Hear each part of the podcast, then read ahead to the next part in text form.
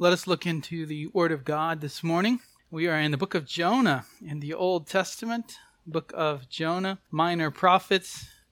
Let's consider what God has to say here in the prophets. And uh, the book of Jonah, one of the minor prophets here. I'm going to look today at chapter 1. Chapter 1, I've entitled the sermon Running from God's Will. Running from God's Will. I want to read to you chapters uh, 1, 1 through 16. Verse 17 is really part of chapter 2. It's that way in the Hebrew Bible. For some reason, in our English Bibles, it got included in chapter 1. So 1 through 16.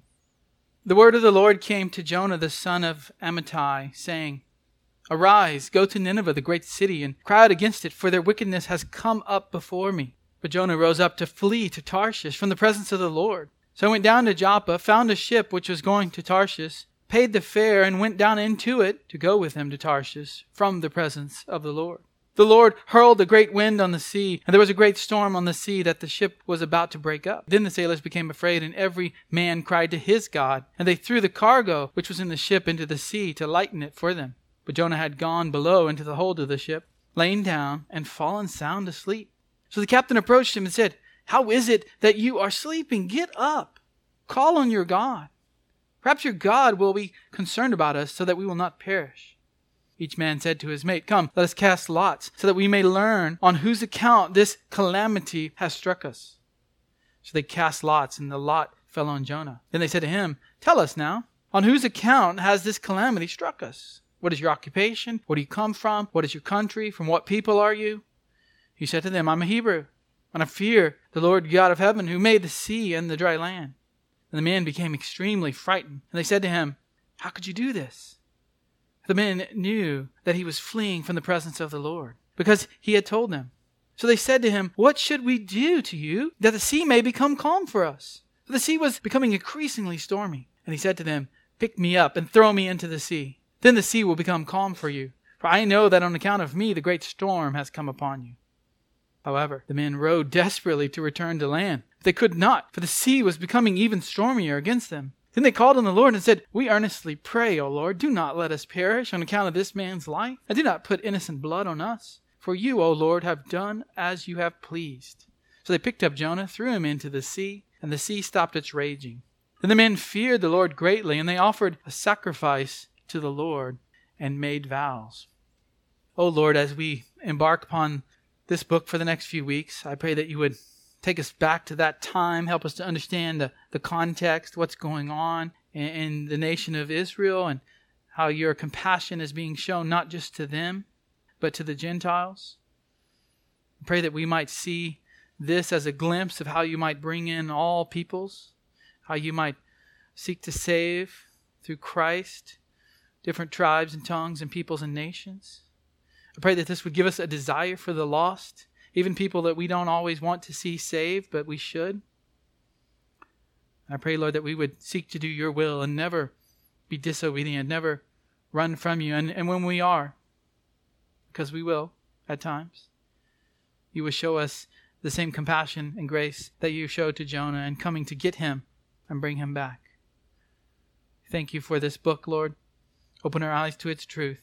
In Jesus' name, amen. Well, as believers, we often run from God. We're disobedient. We try to hide from God. We think our sins can be hidden. We think that somehow we can do things and God's not there to see us. We know that He's everywhere, but at the same time, we do things in the dark of night. We do things in the privacy of our own homes. We think things in our mind, thinking that somehow God doesn't see those things. And sometimes believers will just up and run from the Lord and decide that they're going to take a path of rebellion and backsliding, not caring what will happen, what will come about. Well, that really is Jonah's story. Uh, Jonah is a prophet of God. In about the 8th century BC, God has appointed him for a task, given him words to say, and he shows to be disobedient. He, he shows himself to be running from God's will. Much like people today, he has decided to go his own way and not the way that God has set before him and specifically told him to go. Jonah is a prophet of the northern kingdom. He's a, a prophet uh, of the people of Israel God had separated the kingdom after Solomon into the north and the south. The south had the temple in Jerusalem and usually, usually the more holy kings, if there was a holy king. But the north would often rebel and go into paganism, and God called prophet after prophet, pointing the Jews back to the law of God, back to the Mosaic covenant, back to showing them how to live holy lives before the Lord. If they're going to call themselves God's people, they need to be reminded of this. And that's what we see prophets do over and over since uh, Judges, really, all the way to the end of the Old Testament. But in Jonah, we have a, a special case. In Jonah, we see not just being called back to love the Lord, but really God's compassion. God's compassion and grace for those that he didn't give the Mosaic covenant to. God's compassion and grace to Gentiles, to people who are completely set against God, completely oblivious to the one true God, worshiping their own idols, and yet God sends a prophet to them. So if you really wanted to have a theme for the whole book, I think the theme is the great compassion of God. The great compassion of God is a, is a short, succinct theme for the book of Jonah. And as we get into chapter 1 today, I want us to see how that compassion is, is displayed even when one of his own prophets disobeys, runs away from God. God still shows compassion. God still brings him back. God still disciplines him so that he will turn and obey God's will. Some of us, that's, that's going to happen at times. We are going to disobey. The question is not if, but when it happens, how soon will we come back and start obeying God's will again? If we're Christians, we should do that quickly. We should want to do that quick. So let's let's dive into chapter 1 here. First of all, I want you to see the holy commission of Jonah. The holy commission in Jonah in the first two verses. Uh, we we know that Jonah is given instructions by the Lord, and we are all given instructions by the Lord. Instructions to evangelize, instructions to live a holy life, instructions to lead our family men, uh, to discipline and raise up our children, to be God's light in the world as we proclaim His truth. So many tasks that God has given us here, and He gives Jonah a very specific commission, though, and it, it serves as an example for all of us seeking to follow the Lord. Look at verse 1. The word of the Lord came to Jonah, the son of Amittai. Jonah means dove. It means dove, and in ancient times, doves weren't seen as cute and adorable as they are today. Doves were considered a dumb animal, a senseless animal. And so the name really fits Jonah because we're going to see throughout the book that he's, he's dumb, he's senseless. He doesn't seem to even think about what he's doing. And it's quite ironic that his father's name, Amittai, means faithful. So while his father's called faithful, Jonah's called senseless. He's from a, a city called Gath Hepher a town in lower Galilee about three miles northeast of Nazareth, in the ancient tribal clan of Zebulun, one of the only prophets to come out of that region. 2 Kings 14 tells us that he served as a prophet during the reign of Jeroboam II, so that allows us to place a time frame on Jonah's ministry. Jeroboam II was king of the northern kingdom, and, and Jonah prophesied that Jeroboam would expand the territory to the north. So this puts us in the first half of the 8th century BC, roughly 760 years before Christ. And Jonah is already going to be called to go out and proclaim repentance to the Gentiles. So it's about 760 BC when Jonah gets this commission. And it's a great time of peace and prosperity, even though the northern kingdom had some very evil kings. Uh, Jeroboam in the beginning was very prosperous. The kingdom was very peaceful. Eventually, he would be called an evil king. But God had blessed that kingdom for some time, and they were very comfortable there. And it says that the word of the Lord came to him. The word of the Lord came to him, and he was probably sleeping. Either had uh, God speak to him directly or, or heard this in a vision. And God gave him a word, in this case, not to, to come and speak to the people. Most prophets in the Bible are recording exactly what God said. So the whole book, or the majority of the prophet book, will be about what God said. What God said to his people Israel, what God said to another nation. This is different in the sense that we see much of what's going on in Jonah's life and Jonah's struggle. We only have really one line of God's word for Nineveh. And it's not even a whole verse that we'll see later. Out of four chapters, the only word of the Lord that Jonah utters is that short statement of warning against Nineveh. So the word of the Lord here is to be taken of what Jonah should do.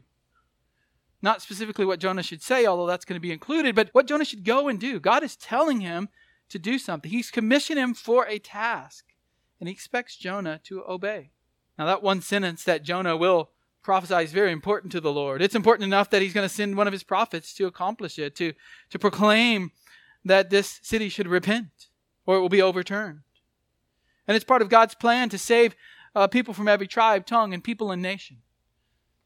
Yes, when Christ came, he, he brought in many Gentiles, and the, the apostles preached that message to Gentiles. We preach that message as Gentiles to Gentiles. But there's hints of it in the Old Testament, all throughout the Old Testament. As I looked at this morning in our equipping class, many verses speak of God bringing in all the nations. Not every single person living in the nations, but people from out of those. That Christ died for people in those groups, and that God's going to save them eventually. So he gives the word to Jonah, and here's what he says, verse 2. We don't know all that God says, but we know this specific command here that he gave Arise Go to Nineveh, the great city, and cry against it. So Jonah's asleep. He receives this. He, he's, he's woken up. And, and the first command is arise, get up. Get up and go. Get up out of bed. Get up from your house. And second command, go to Nineveh. Go to Nineveh. So he's told to get up. Secondly, he's told to go to Nineveh. Nineveh points back to Genesis 10 11, a city founded by Nimrod. Nimrod founded many cities after the nations were divided there. And it says that from the land of Shinar, Nimrod went out into Assyria. He built Nineveh, Rehoboth, Ir, and Calah, major cities in Assyria. The cities on the east bank of the Tigris River, right in the center of the Fertile Crescent. Areas uh, that would be very rich and very wealthy. And not only uh, trade routes would go through there, but the farmland and agriculture made those cities prosperous. And very many people lived in these cities. And they had great walls around them. They were known around the ancient world. Nineveh in Jonah's day was a major city in the Assyrian Empire. It's the most powerful and richest nation in the world at the time. You probably heard of the Babylonians, certainly the Greeks and the Romans. But before all of those, the Assyrians ruled in the eastern world. They ruled most of what we call Turkey today, down to Egypt and across through Babylon and into Persia. They were not only a major nation, they were a ruthless nation in their warfare, and they would go out and conquer lands and slaughter many people. So this city was a great city in Assyria and had been there as a royal residence since 1100 BC. And even in Jonah's time, although it wasn't the capital, the king would go and reside there because it was the biggest city in his empire. And he would go there and he would rest there and experience much of the year there in Nineveh. Later, it would become the capital after Jonah's time, and the Babylonians would destroy it in 612 BC. But here God says, Go to Nineveh. And he doesn't just say go, but he says it's a great city. Later we'll find out there's 120,000 people at least there by the end of Jonah. And that's a very large city for that day. Today it doesn't sound very big, but that in that day is a very large city. And not only that, not only is it great in number, but it's it's probably more focused here on the importance of the city, how important it was for the Assyrian Empire, how important it was for trade, how strategic it was in its uh, geographical placement for the ancient world. It was a great city, and it was important to God. Now you got to realize this is the only time God ever sends one of his prophets into a foreign country. It's the only time. The Jews were put there by God in Israel, in the land, to be priests, to be priests before him, and to be a holy kingdom. And they were to live out God's commands so that people could see the light of God. They could see truth they could see holiness, and that they would be attracted to God at Jerusalem and the temple. That's Israel's purpose. They weren't to go out into the world like we are in the New Testament as Christians. We go out. They were to build in the land, live out the commands of God. So it's surprising to see a book like this in the Old Testament, a, a whole prophetic book designated for evangelism of the Gentiles. That's what makes the, the book really stand out. God's sending one of his prophets to preach a message of salvation not just to the Gentiles, but to a very evil Gentile city that pretty much ruled the world at that time. So he's to rise, he's to go, and then thirdly, he's to cry out against the city, to cry out against it, to proclaim a message against the city itself. Well, what's that for? Why is that that he has to cry out? It tells us, for their wickedness has come up before me. The wickedness has been so great that God has to deal with. He heard the cries of other people, the Israelites who've been slaughtered by the Assyrians. And the fact that he's created all mankind and the Assyrians are being cruel, they're being vicious, they're being ungodly, they're spreading paganism to a great extent in the ancient world. Their sin has become so great in this, in this way that they treat others, that they must be judged for it. God is not just going to wink at sin, going to say, you know, I'll punish the individual, but not the nation. No, God punishes nations and individuals. And God punishes leaders, and God punishes the people who follow those leaders. And their wickedness has become so much that it's time for God to deal with it. We see this throughout the Old Testament the idea that people groups would have so much sin in their culture and in their nation that God's going to wipe them out. And Jonah's commissioned now to go and to proclaim that message, to proclaim that they're going to be judged and they're going to be overturned. The city itself will be destroyed. Cry out against it. We don't know the specific content of the message until later in the book, but just cry out against it means to tell them how evil they are. That's what we have to do as Christians with the gospel. I mean, you can't just tell somebody you want to have a, a blessed life, come to Christ. You have to start with the fact that they're sinners. You have to start with the fact that they're sinful and that they're evil in God's sight, and that their sin has come up before the Lord. And that while it not, might not be as great as the city Nineveh, it's enough to send a person to hell forever. To be crushed like Nineveh, if, if that was to happen, and it did eventually in 612 BC, that's one thing, but to spend eternity in hell, it's much greater. It's much greater. And Jonah has to proclaim the, their repentance, tell them to repent, and we must do a similar thing with our message as we proclaim the gospel. God has commissioned the whole church. This was his commission for Jonah, but today he's commissioned the whole church to take that message out of repentance. And along with repentance comes faith. We're not to think they're really two separate things. You either have repentance or you have faith, and Every once in a while, somebody might have both. No, they go together. So when the Bible says repentance, that's assuming that faith is with that. And when the Bible says have faith in God, that's assuming that repentance goes along with that. Turning away from sin.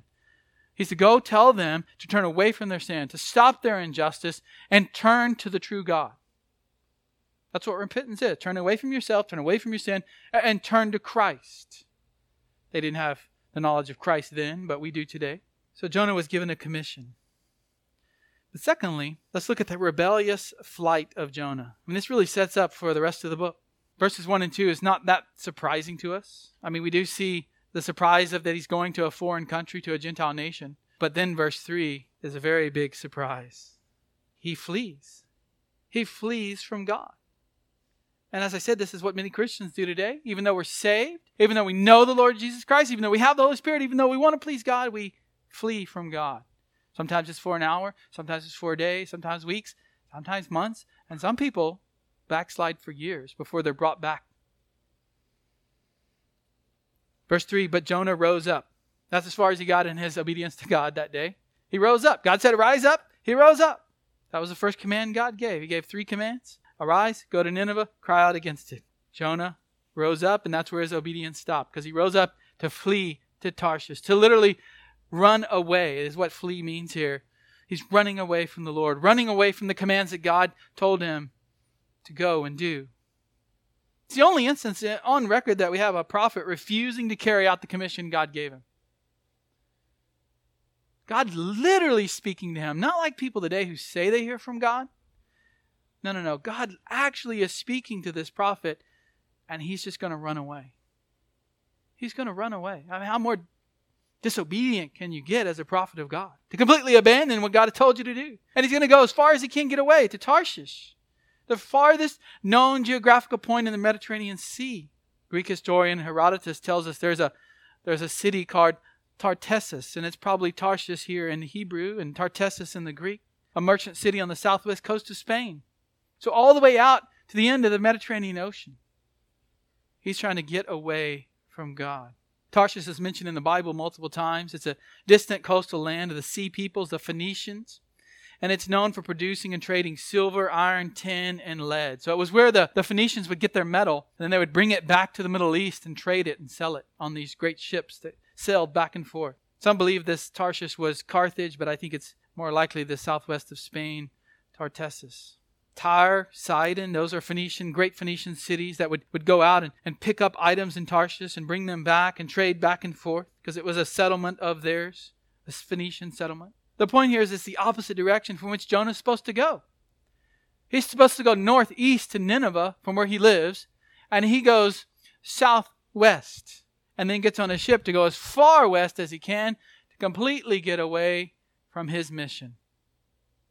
He's running from the Lord. He's running from the Lord. I wonder how that's going to go for him. Wonder how that's going to go for him. It's not going to be good. And it never is for anyone who runs from the Lord. It says he went down to Joppa.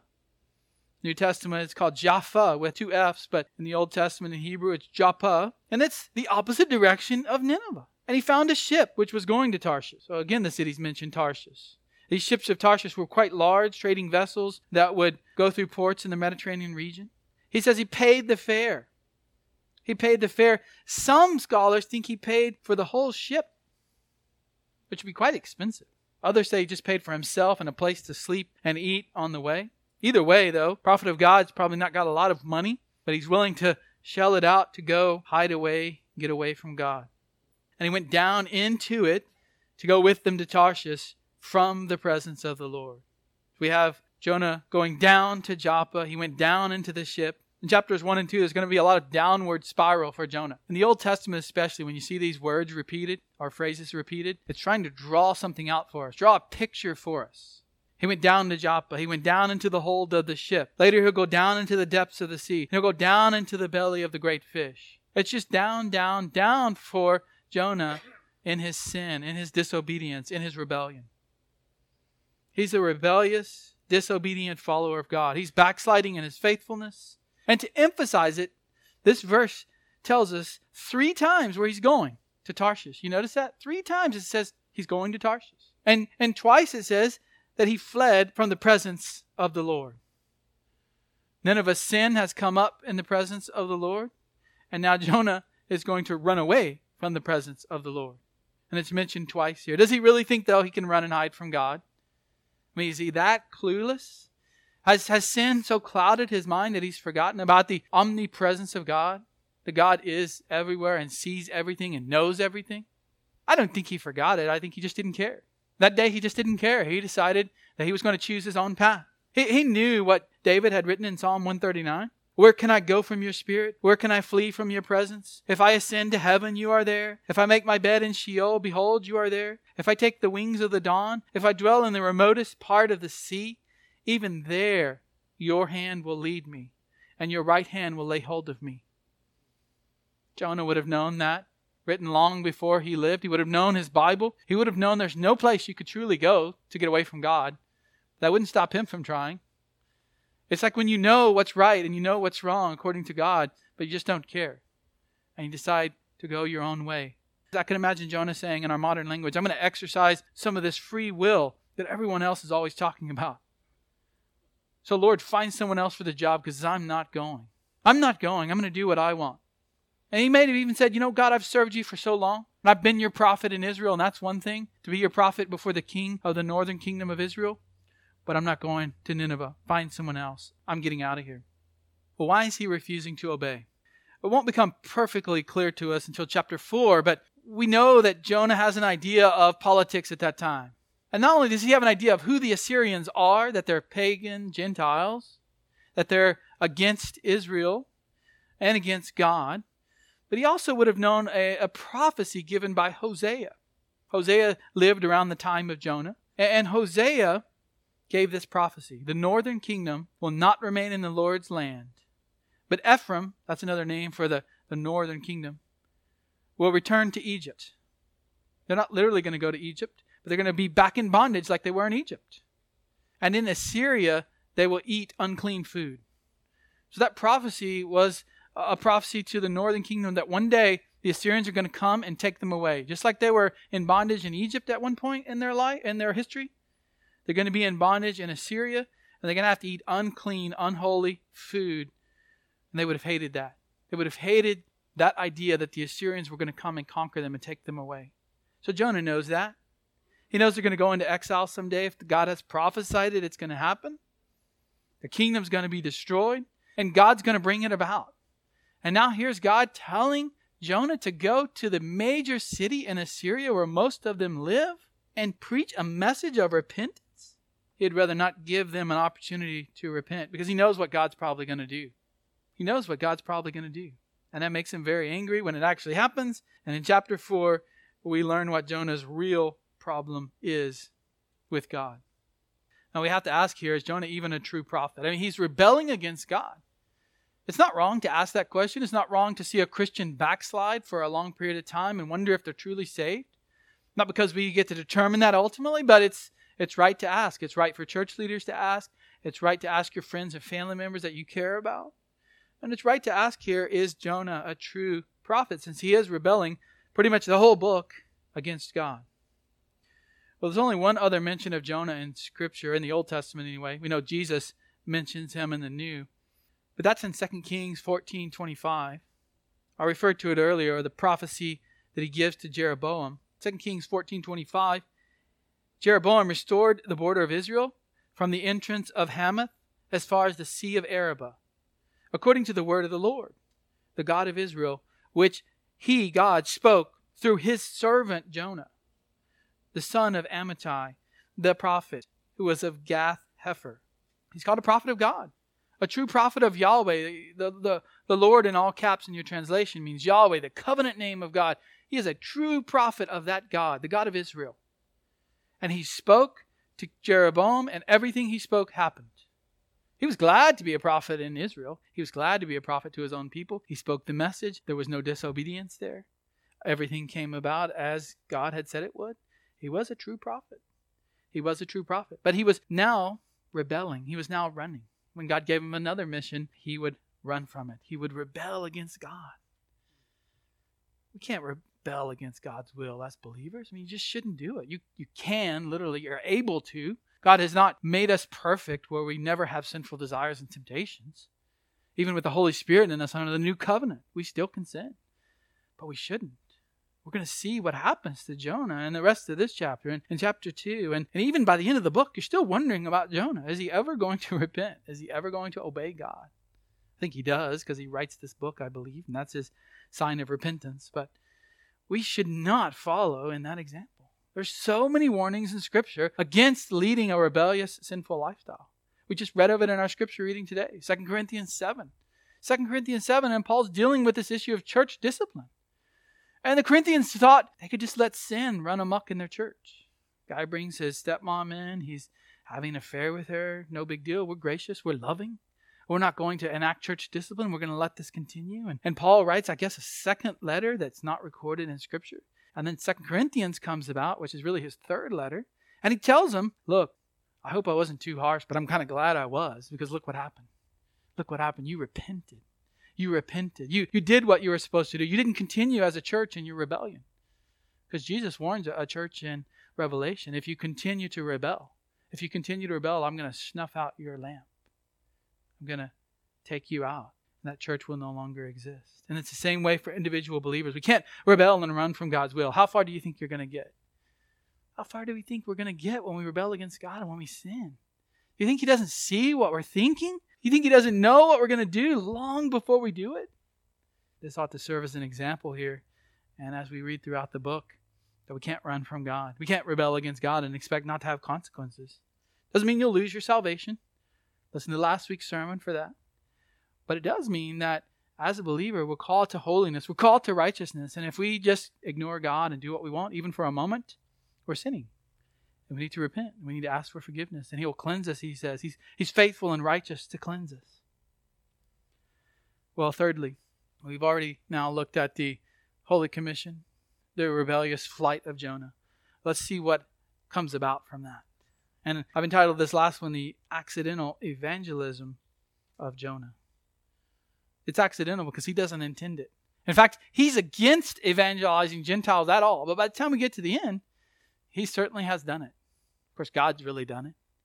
But he's used Jonah as the messenger. And Jonah doesn't even realize it. He's doing the very thing that he's running from. And not only in that, but also God is bringing him back to the mission that he's given Jonah. So people get saved here, people repent. Jonah's accidentally being an evangelist that he doesn't want to be. And God also eventually will accomplish bringing Jonah back on mission. Well, the rest really, you could just say the rest of this chapter, from 4 to 16, is, is about God's sovereignty over man's sin. No matter how much we rebel, no matter how much we want to run from God, God not only is going to bring us back, but He's going to use all that time that we were rebelling for our good and for His good ultimately. Doesn't mean we should go in sin so that grace may abound. No, that, that's a sin in of itself to think that way, but God will use all things for his glory. Look at verse 4.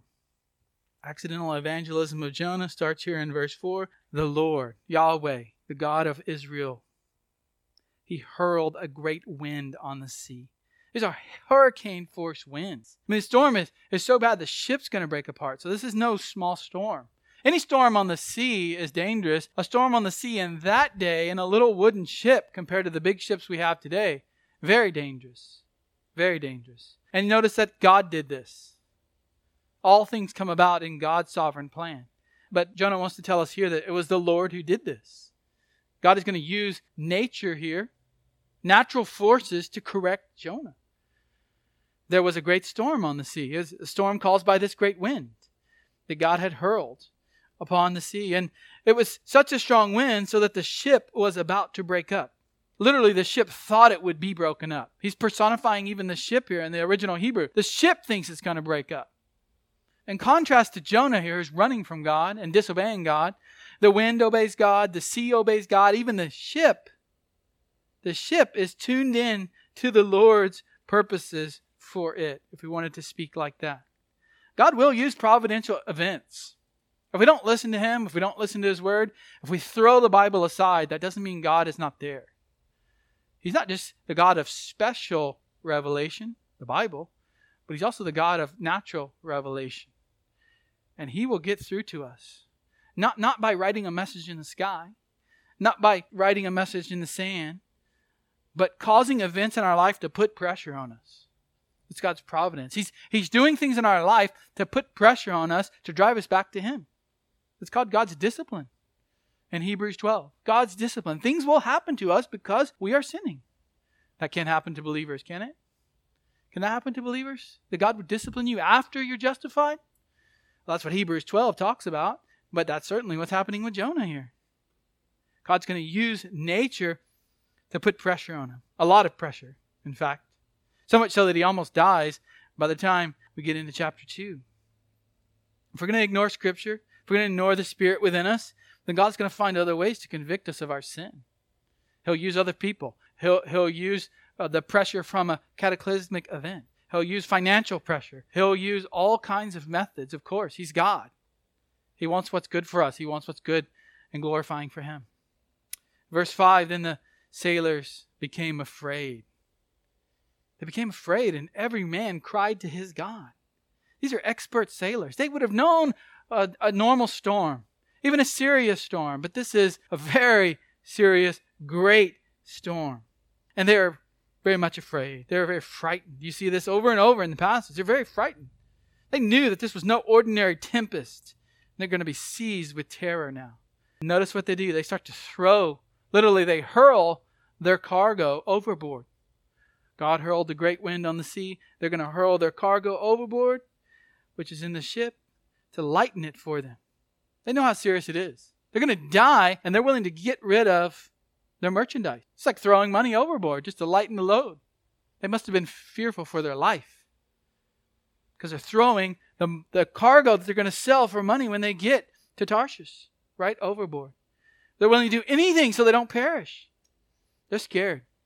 They're scared of whatever God is bringing this about. They don't know yet who it is, but they're scared. Sometimes, as followers of God, we're not scared at all of God. We don't have a, enough fear of Him in a reverent way. And look at the contrast. But Jonah had gone below into the hold of the ship and laid down and fallen asleep. He is living his name out here. He is senseless. He could care less. He really doesn't care at all. When when when Jonah's around Gentiles, he says, I don't want to be around them. I'm going to sleep. And he's got such a false sense of security that he can go down there and sleep in a deep sleep in the middle of a hurricane force wind and storm and waves. He's in a deep sleep, a sound sleep, down in the bottom of the ship. False sense of security. He thinks he's gotten away from God. Now he can go to sleep. You know, now he can rest.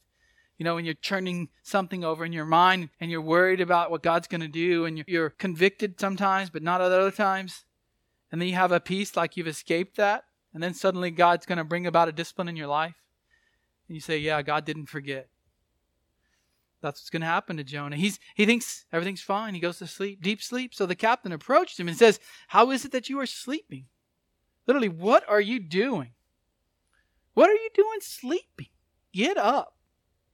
Call on your God. Perhaps your God will be concerned about us so we will not perish. Of all the false pagan gods out there, they don't know which God's doing this. You see, in ancient times, they knew when things like this happened, it has to be a, a thing from the heavens, a thing from a God. Today, we write it off to science. Science, science, not God. God couldn't be doing anything. God couldn't be doing anything. Every bad, calamitous thing that happens in the world today, even Christians don't want to say God had a hand in it. But He did, and He does. And so they are asking Him, hey, one more person praying to their God can't hurt.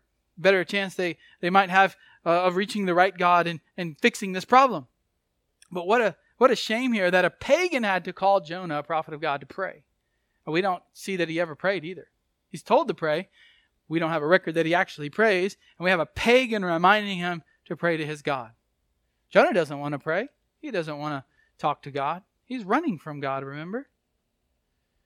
And, and also the captain's words now, they should have sounded strangely familiar to Jonah. Because look what he says Get up. What did God say? Get up. And then he says, Cry out. Cry out to your God. God told Jonah to get up and cry out to Nineveh. So Jonah can't escape God in the natural world with all these things happening. He, he can't escape God with this pagan telling him to pray and using words that God had just given to Jonah as his commission. Get up, cry out.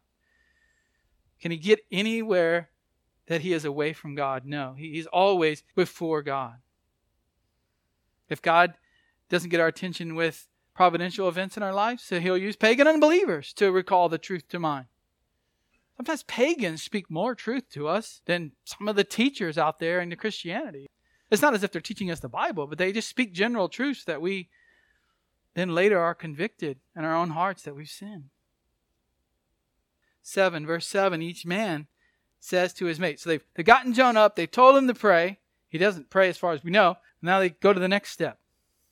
Let's cast lots so we can learn whose on whose account this calamity, literally the word is wickedness, has struck us. In ancient times, wickedness is either an evil sin that you did or just a, a calamitous event that came upon people. Because calamitous events come upon people whose sin was the idea.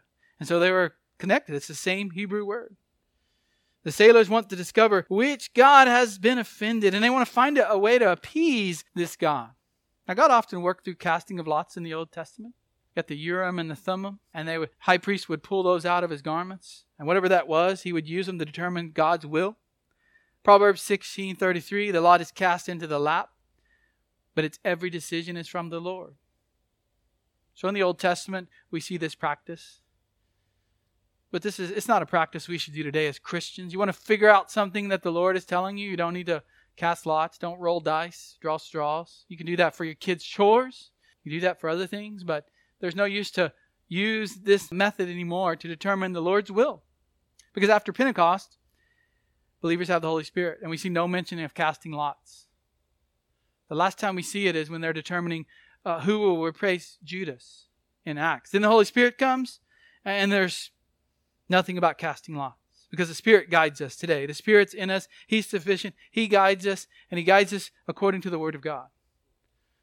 So don't say, I'm going to go cast lots to find out what God's will is for me. He's told you in the book, and He'll use the Spirit to point you back to that and to make wise decisions in your life.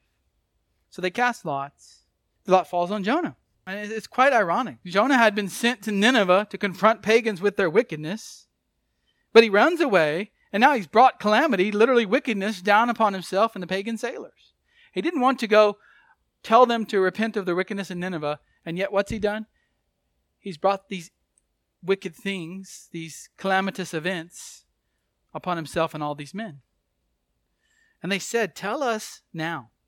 The lot's fallen on you. Tell us.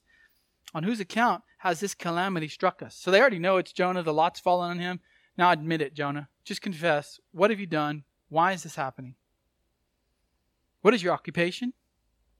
Jonah never answers what his occupation is, by the way. Well, where do you come from? What is your country? From what people are you? What's your mission, Jonah? He doesn't answer.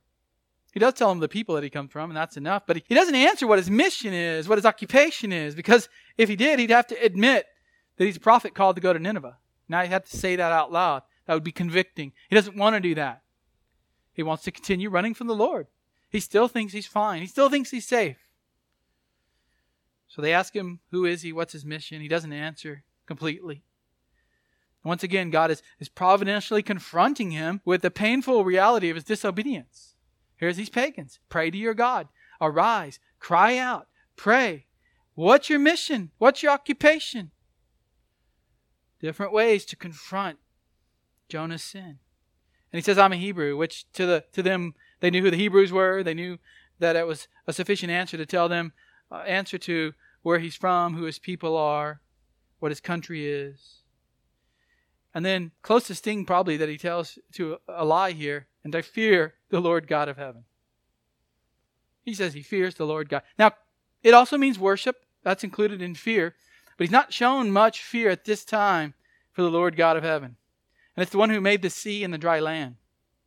In other words, I, I worship and fear the true God who created everything. Not some puny local household gods that they worship. This is the one true God, the one who made everything, including this ocean that we're on, including the wind that's hurling the waves around. That God is the one that I fear and worship. But he's not consistent with what he says. I mean, if he feared God so much, then why is he running away? Why is he running away from God if he truly feared him? Like so many today, his theology is great. He could teach a theology class on God, but living it out, very difficult for him. seems to, to make no difference in his actions that he fears God. He says he fears God, but is that really true? Not at this moment in his life. And then verse 10 the men became extremely frightened. It's just getting worse for them. They're getting more scared because they found out whose fault it is, and they found out that the God that this man fears is the one true God who's made everything, they know right away that that God has brought this calamity upon them. That God is doing this. And they don't know what to do. They became extremely frightened.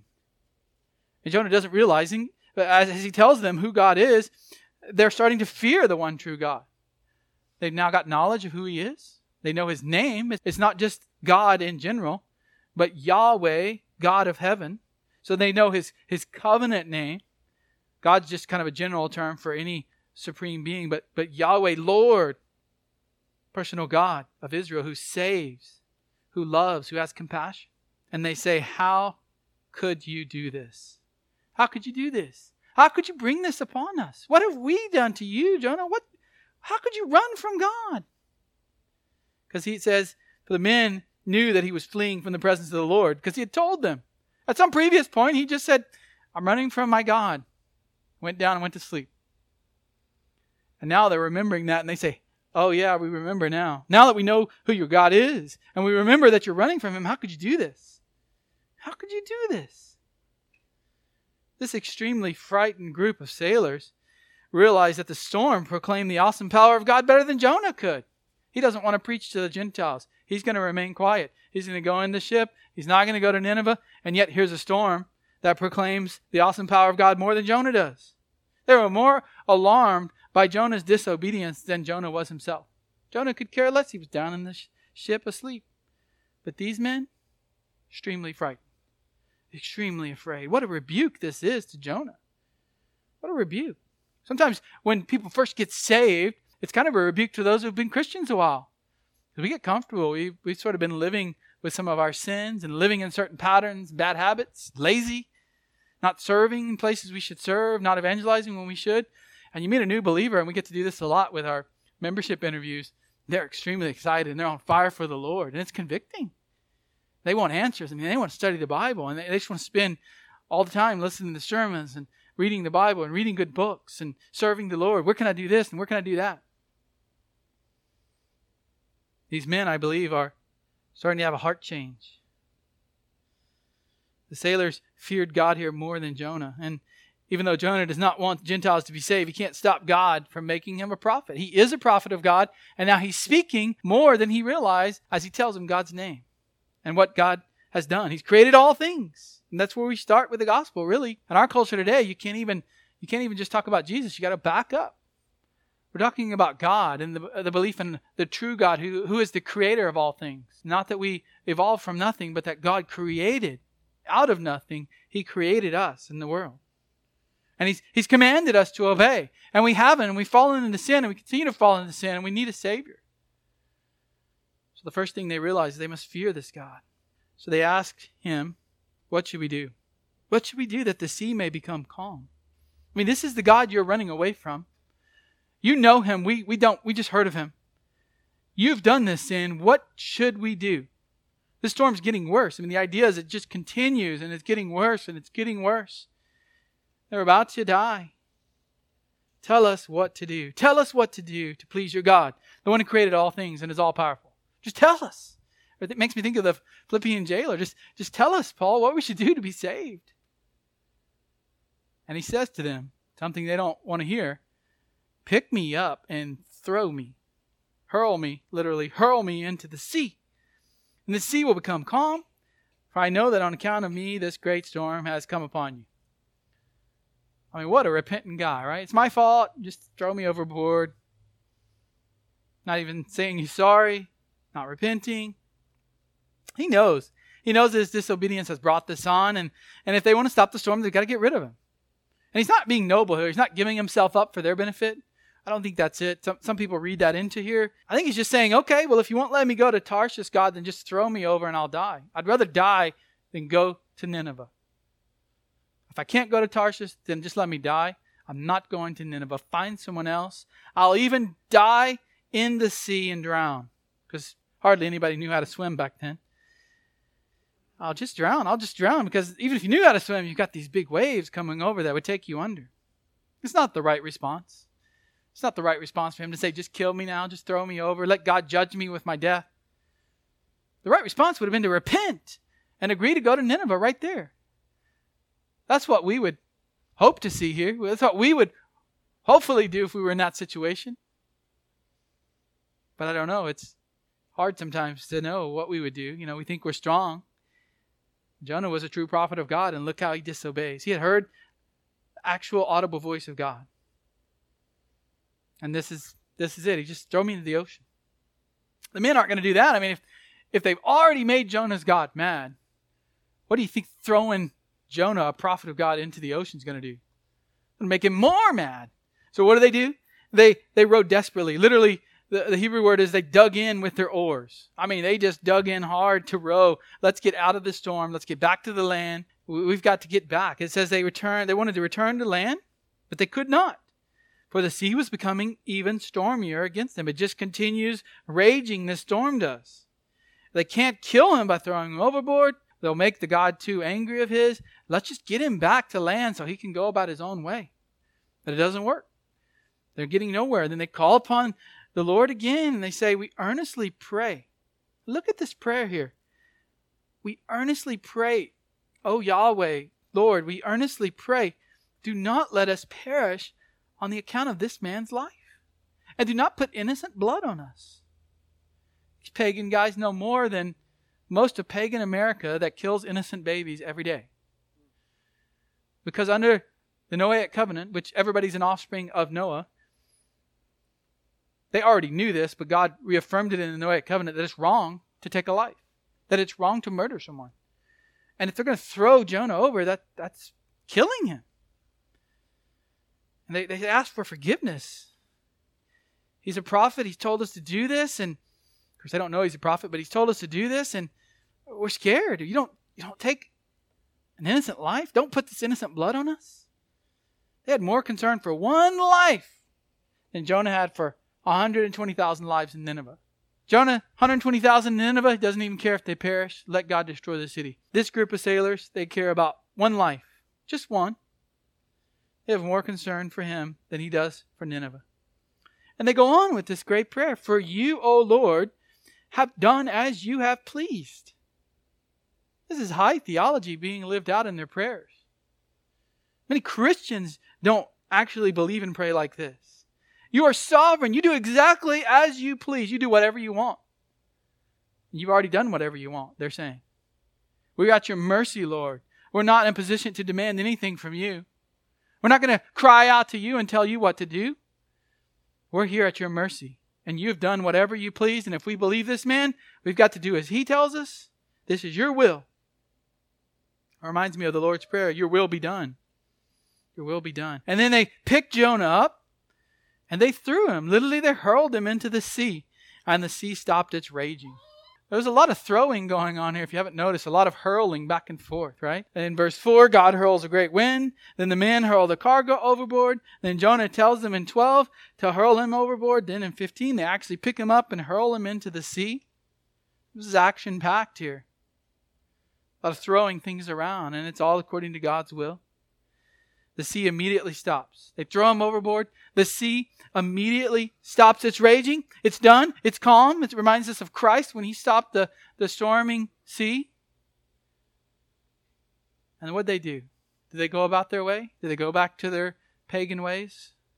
You see how he's accidentally evangelizing him? He doesn't even realizing it. He doesn't want to go to the Gentiles. Look at verse 16.